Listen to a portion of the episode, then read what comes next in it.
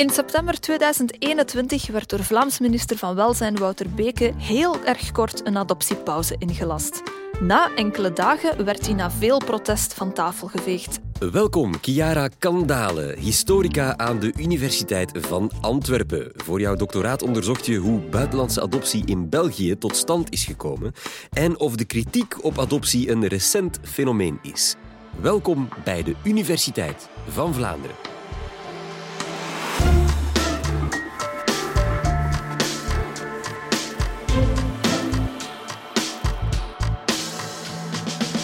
In 2019 getuigde de uit Ethiopië geadopteerde Theresa de Wannemaker tijdens een parlementaire hoorzitting over de frauduleuze manier waarop haar eigen adoptie was tot stand gekomen. Uh, ik ben Theresa en ik ben geboren in Ethiopië. Dus ik ben 17 jaar. en ik ben in een afgelegen bergdorpje in Boeke geboren. Uh, ook al ben ik geen wees, niemand weet precies wanneer ik geboren ben. Zij was in Ethiopië opgegeven als wees, maar later, wanneer ze al jaren in Vlaanderen woonde, bleek dat helemaal niet te kloppen, bleek haar adoptiedossier ook vol fouten te staan. En zij bleek niet de enige te zijn. Goedemiddag, mijn naam is uh, Eleni. Um, ik ben uh, op vijfjarige leeftijd in uh, 2001 geadopteerd geweest, ook via bemiddeling door Rij of Hoop. Na haar getuigenis brachten meer de geadopteerde soortgelijke verhalen in de media, waarop de Vlaamse regering besloot om een onderzoek in te richten naar wat er in het verleden en nu allemaal fout liep bij adopties van kinderen uit het buitenland. Wat we ook wel interlandelijke adoptie noemen.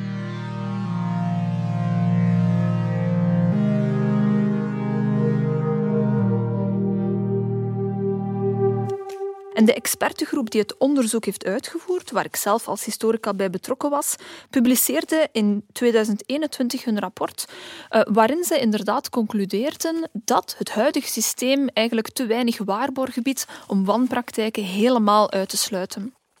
Vlaams minister van Welzijn, Wouter Beke, die toen bevoegd was voor adoptie, kondigde daarop aan om adopties voor twee jaar stil te leggen, om het beleid grondig te hervormen wanneer dat de ouders nog die traject moeten opstarten. Daarvoor denk ik moeten we toch eens nadenken. Is het niet beter om te zeggen, we gaan eerst eens even onze zaken op orde zetten vooraleer dat we daarmee doorgaan. En hij stelde dat adoptie vanaf nu niet meer het belang van wensouders moest dienen, maar het belang van het kind resoluut moest worden vooropgeplaatst. Hij stelde ook dat vanaf nu interlandelijke adoptie enkel en alleen nog maar in uitzonderlijke omstandigheden zou mogen plaatsvinden. Enkel en alleen wanneer er in het land van herkomst geen adequate opvang kan worden gevonden voor het kind. Dat voorstel voor een adoptiepauze werd echter al na enkele dagen van tafel geveegd, na stevige kritiek van wensouders en adoptiediensten dat adoptie bovenal wel een redmiddel moest blijven en dat we zo heel wat noodlijdende kinderen in de steek zouden laten. Maar is dat echt zo dat kritiek op interlandelijke adoptie slechts een recent fenomeen is? En is het ook zo dat we echt nu pas het belang van het kind resoluut willen vooropstellen en adopties enkel in uitzonderlijke omstandigheden willen organiseren? Wanneer we de geschiedenis induiken, dan zien we eigenlijk al heel snel dat kritiek op interlandelijke adoptie allesbehalve een recent of zelfs een uitzonderlijk fenomeen is. In 1971 bijvoorbeeld, eigenlijk exact 50 jaar voor de aankondiging van de adoptiepauze van minister Beke, kondigde de Belgische regering al eens aan te willen stoppen met interlandelijke adoptie. En die stop ging toen eigenlijk veel verder, want de regering wou onmiddellijk stoppen met het uitleveren van visa voor buitenlandse kinderen. Ook die adoptiepauze werd na enkele dagen van tafel geveegd. En sindsdien heeft interlandelijke adoptie zich toch op een grote en globale schaal kunnen ontwikkelen. Er wordt geschat dat er wereldwijd meer dan een miljoen kinderen bij interlandelijke adoptie zijn betrokken geraakt. In België weten we eigenlijk niet hoeveel kinderen er zijn geadopteerd. Ik schat uit mijn eigen archiefwerk dat het toch om minstens 23.000 kinderen moet gaan. Dus vandaag wil ik met jullie graag kijken hoe interlandelijke adoptie zich in die begindagen zeg maar, tussen de Tweede Wereldoorlog en de jaren 1970 heeft ontwikkeld.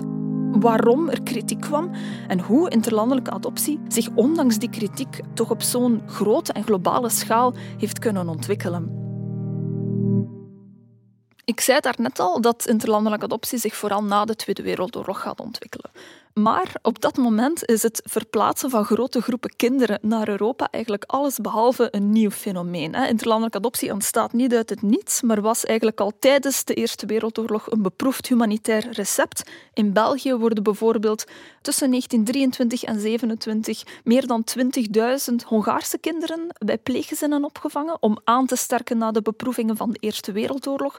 We zien ook in de nasleep van de Spaanse burgeroorlog in de jaren 30 dat ongeveer een 5000 Spaanse kinderen bij Belgische gezinnen terechtkomen, waar velen ook permanent bij zullen blijven. En die humanitaire projecten waren niet enkel opgericht om het kinderwelzijn te bevorderen, maar ook om vrede en heropbouw tussen naties te gaan symboliseren. Want kinderen werden gezien als de toekomst, stonden symbool ook voor hernieuwde vriendschapsbanden tussen voormalige vijanden en ook het herstellend vermogen van volk en natie.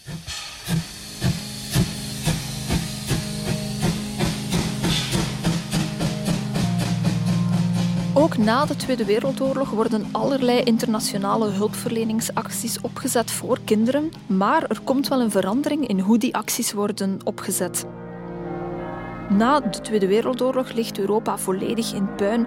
Er zijn miljoenen ontheemde en verweesde kinderen. En dit vormt ook één groot laboratorium voor psychologen en pedagogen die observaties maken van kinderen die van hun ouders werden gescheiden en uit die observaties concludeerde zij dat het scheiden van ouder en kind, al was het maar voor enkele weken of maanden, grote risico's op traumavorming inhoudt, eh, bijzonder destabiliserend is voor het welzijn van het kind.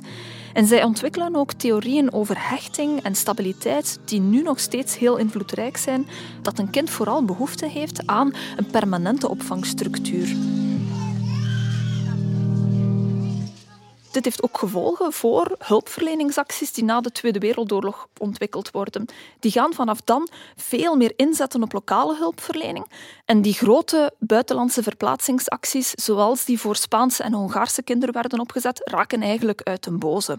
Toch voelen na de oorlog heel wat koppels, vooral Amerikaanse koppels, zich geroepen om Europese oorlogswezen te gaan adopteren, ondanks kritiek van hulporganisaties. En de Verenigde Naties maken nota van die praktijk en organiseren een eerste internationale bijeenkomst in 1957 over interlandelijke adoptie, om daar toch een aantal afspraken over te maken. Want de deelnemers waren het er eigenlijk wel over eens dat op dat moment interlandelijke adopties grote risico's voor kinderwelzijn inhield. Het principiële uitgangspunt dat zij dan voorop zetten, is dat adoptie ten alle tijde het belang van het kind moet dienen. Ook waren zij het er eigenlijk over eens dat adopties enkel in uitzonderlijke omstandigheden konden plaatsvinden en dat het permanent verplaatsen van kinderen uit de omgevingen waar zij waren geboren enkel geoorloofd is voor kinderen waar geen adequate opvang in thuisland kan worden gevonden. Dus eh, die aannames klinken ook anno 2021 eigenlijk zeer bekend in de oren.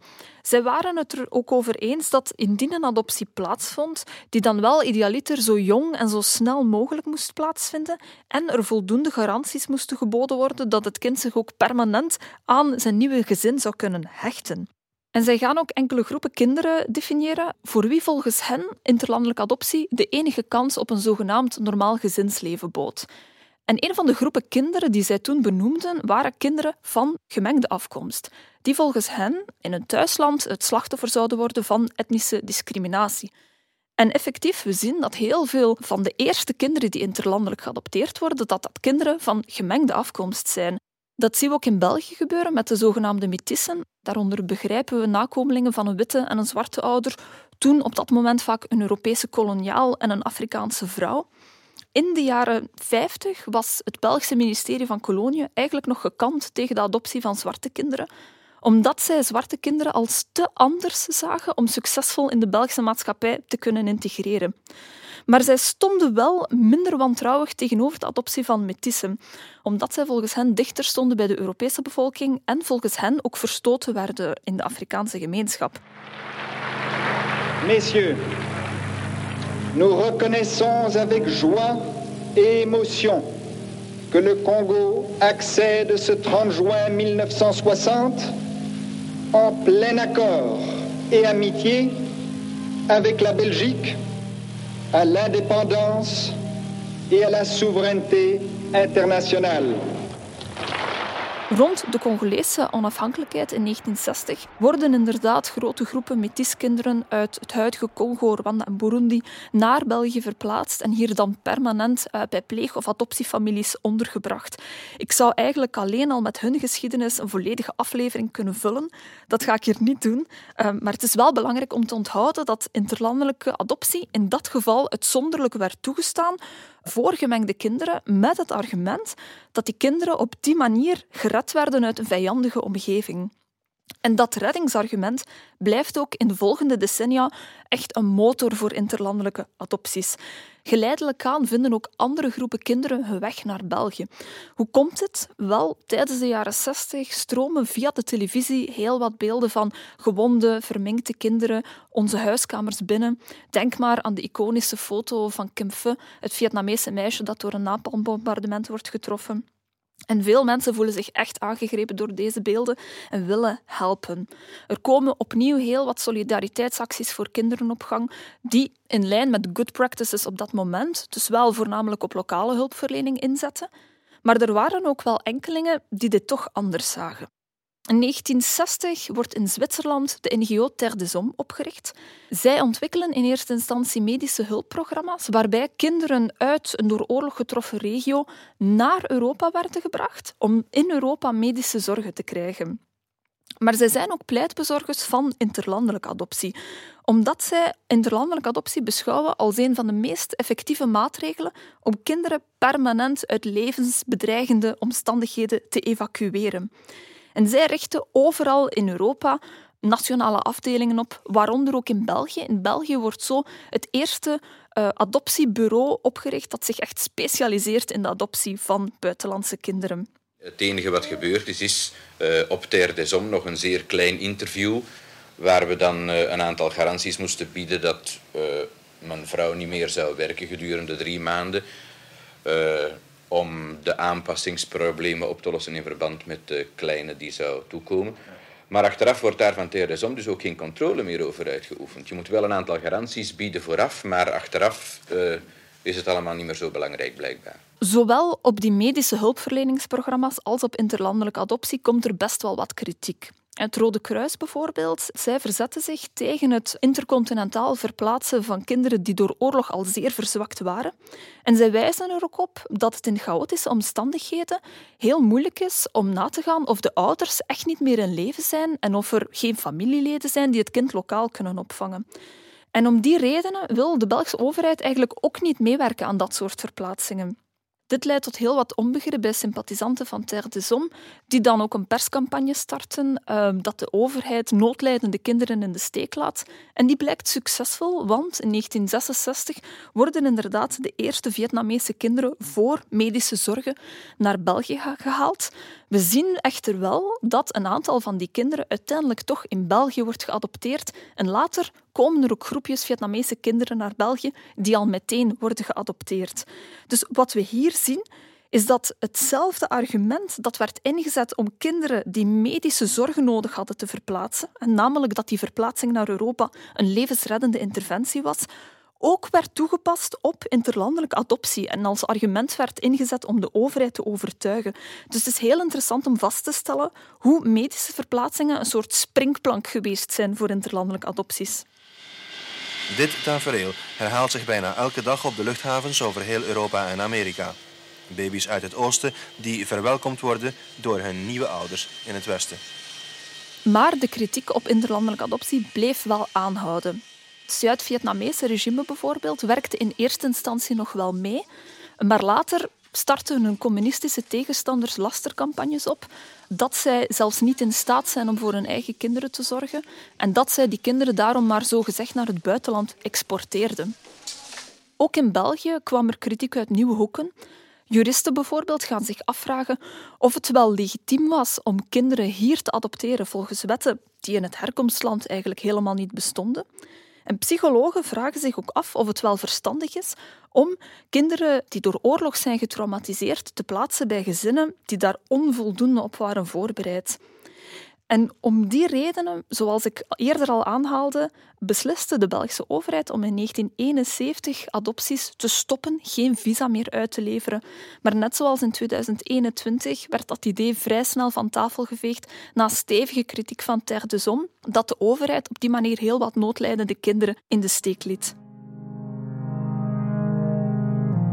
Desondanks bleven adopties van kinderen uit conflictgebieden wel heel controversieel. Dus adoptiebureaus blijven wel actief, maar gaan op zoek naar andere landen en dan met name naar meer politiek gestabiliseerde landen. Zo schakelt Ter de Zom na Vietnam over op Zuid-Korea. In Zuid-Korea was adoptie al in de jaren 50 op gang gekomen, toen vaak van gemengde kinderen die geboren waren uit verhoudingen tussen Amerikaanse soldaten en Koreaanse vrouwen. En het is een Amerikaans adoptiebureau die die adopties coördineerde. En zij gaan tijdens de late jaren 60 um, op zoek naar Europese partners die ermee instemden om ook adopties te organiseren voor zieke kinderen en kinderen met een beperking. En Ter de Zom gaat daarmee akkoord, omdat vanuit hun argumentatie het net deze kinderen zijn die het meest behoefte hebben aan een interlandelijke adoptie. Dus het is heel interessant om te zien hoe ook weer in deze context naar medische argumenten wordt teruggegrepen. Het stedelijk kinderziekenhuis in Seoul is slechts een van de vele plaatsen waar een inschikkelijke Koreaanse regering Holt helpt bij het vinden van verlaten kinderen. He has a crippled leg, but I think we can find you a good home. Yes. Nu, al snel wordt die werking ook wel uitgebreid uh, naar andere groepen kinderen, omdat de Zuid-Koreaanse overheid ook actief medewerking verleende aan die adopties, uh, in tegenstelling tot bijvoorbeeld de Vietnamese overheid. Zuid-Korea had na de oorlog een enorme economische boom gekend. Uh, in de jaren 1960 zien zij zich geconfronteerd met overbevolking en een snel groeiende proletariaat. En die Zuid-Koreaanse overheid zag wel heil in interlandelijke adoptie, omdat het inzette op zowel emigratie als beperking van de gezinsgrootte. Vanaf de jaren 60 zien we ook dat het niet enkel meer gemengde kinderen zijn die naar het buitenland worden gestuurd, maar steeds meer ook kinderen van volledig Koreaanse origine, eh, maar die uit verarmde sociale milieus afkomstig zijn eh, en vaak ook een alleenstaande vrouw als moeder hebben. En zowel westerse adoptiebureaus als de Zuid-Koreaanse overheid gaan bepleiten dat die adopties gerechtvaardigd zijn, omdat deze kinderen in een patriarchale maatschappij als Zuid-Korea werden verstoten en het dus gerechtvaardigd was om ze naar een land te brengen waar ze daarvan beschermd waren en waar ze die ouderlijke liefde zouden kunnen ontvangen die hen in hun land van herkomst zogenaamd werd ontzegd. En op die manier groeit Zuid-Korea uit tot het grootste adoptieland ter wereld. Men schat dat wereldwijd meer dan 200.000 Zuid-Koreaanse kinderen in het buitenland werden geadopteerd. Dus aan het begin van de jaren 70 zien we niet enkel een shift in de gebieden waar adoptiekinderen vandaan komen, van conflictgebieden naar politiek gestabiliseerde, maar wel economisch onderontwikkelde landen, maar ook in de achtergrond van de kinderen die voor adoptie in aanmerking komen. Waar het eerst nog gemengde kinderen zijn, dan gewonde kinderen uit conflictgebieden worden het daarna vooral kinderen uit verarmde sociale milieus die in het adoptiecircuit terechtkomen. Al blijft de argumentatie die werd toegepast om die adopties te verdedigen in de kern wel dezelfde. Het kind redden uit een omgeving die als schadelijk werd gezien. Adopties uit Zuid-Korea vormden zo ook een springplank naar adopties uit andere landen in het globale zuiden, waar je vrij gelijkaardige systemen zich ziet ontwikkelen, waar kinderen niet zozeer verweest zijn, maar vooral uit verarmde socio-economische milieus komen. En dat heeft ook gevolgen voor het adoptiebeleid in België. Er komen geleidelijk aan soepelere immigratieprocedures en de Belgische overheid begint adoptie ook steeds meer als een privé-aangelegenheid te beschouwen. Het zijn vanaf dan ook niet meer die grote groepen kinderen die uit toezicht van de staat gaan migreren, maar wel kinderen die individueel gaan migreren. Dus op die manier ontwikkelt interlandelijke adoptie zich eigenlijk van een soort humanitaire migratie naar wat je eigenlijk als een soort uh, geprivilegeerde vorm van gezinshereniging kan beschouwen. Alleen uh, kunnen de adoptieouders op dat moment ouderschap over een kind aannemen die ze op dat moment eigenlijk vaak alleen nog maar van op een foto kenden. And then, and what's then this? This is a, a letter from his adoptive parents in Belgium. And this label says what? Well, it's his adoptive family's name. He's going to Brussels, Belgium. Er komen ook meer gespecialiseerde bureaus die in de praktijk zeer veel vrijheid genieten om de adopties volgens de eigen denkbeelden te organiseren. En de overheid deed dat ook bewust, omdat zij vooral stroperige adoptieprocedures wouden vermijden, um, omdat snelle adoptieprocedures zowel in het belang van het kind als van het adopterende gezin werden gezien. En dat blijft eigenlijk gedurende de hele 20e eeuw zo. Pas in de jaren 90 komt er meer toezicht vanuit de overheid op de werking van adoptiediensten. En pas in 2005 ratificeert België het zogenaamde Haagse adoptieverdrag, waar er een wettelijke verankering komt van dat uitzonderingsprincipe dat we nu het subsidiariteitsbeginsel noemen, maar waarvan de basis dus eigenlijk wel al 60 jaar geleden werd ontwikkeld. Dus is kritiek op interlandelijke adoptie een nieuw fenomeen? Ja, helemaal niet eigenlijk. Integendeel, na de Tweede Wereldoorlog geldt al als uitgangspunt dat interlandelijke adoptie slechts in zeer uitzonderlijke gevallen kan plaatsvinden. Maar wat daarna is gebeurd, toont wel aan dat die notie van uitzondering bijzonder rekbaar blijkt en dat interlandelijke adoptie steeds voor grotere groepen kinderen gaat worden toegestaan. Dit leert ons ook dat het basisprincipe dat adoptie altijd het belang van het kind moet dienen, ook helemaal geen nieuw idee is, maar al 60 jaar geleden werd ontwikkeld.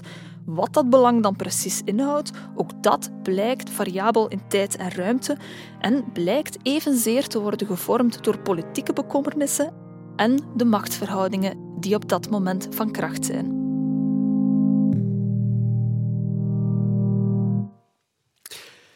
Dankjewel, Chiara, voor die bevlogen uiteenzetting. Eh, van waar zoveel passie als historica voor dat onderwerp van uh, interlandelijke adoptie? Hoe is dat in jouw schoot terechtgekomen?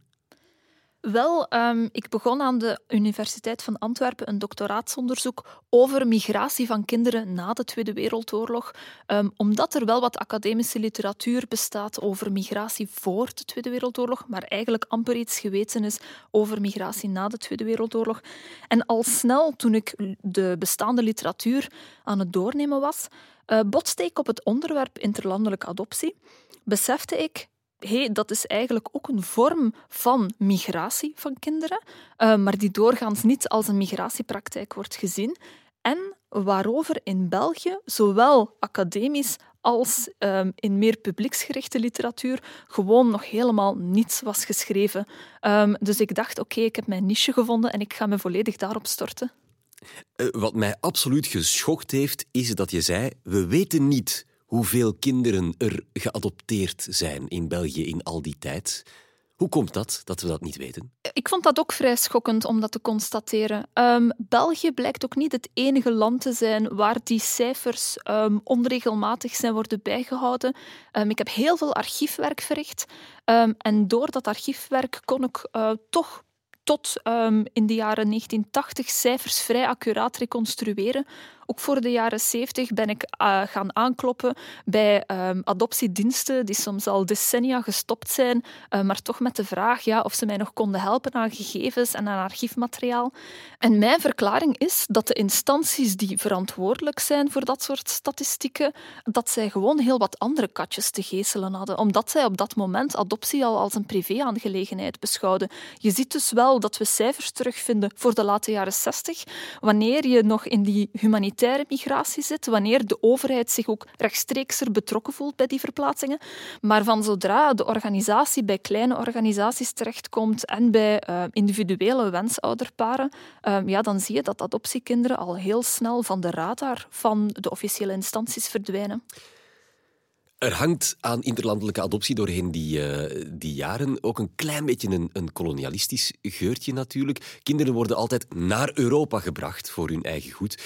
Is het omgekeerde ooit gebeurd? Zijn er, zijn er kinderen uit België geadopteerd door andere landen, bijvoorbeeld? Wel, in mijn verhaal verwees ik al uh, naar Amerikaanse koppels die na de Tweede Wereldoorlog Europese kinderen uh, gaan adopteren. En we weten dat een aantal van die kinderen dus uit België afkomstig waren. En we weten niet precies hoeveel. Um, maar we weten wel dat bijvoorbeeld uh, Mary Pickford, dat is eigenlijk een van de coryfeeën van de Amerikaanse stille cinema, zij had een Belgische pleegzoon, Clément. Uh, dus ook het fenomeen van de celebrity-adopties um, blijkt toch al echt wel enkele decennia mee te gaan. Madonna was niet de eerste. Um, we hebben dit verhaal nu vooral vanuit ons Europees perspectief bekeken en bestudeerd. Zou een, um, een Congolese of Vietnamese of Koreaanse historica hetzelfde verhaal vertellen, denk je? Oh, dat vind ik een heel goede vraag. Um, en ik denk dat daar absoluut nog heel veel ruimte is voor verder onderzoek. En dat gebeurt gelukkig wel al.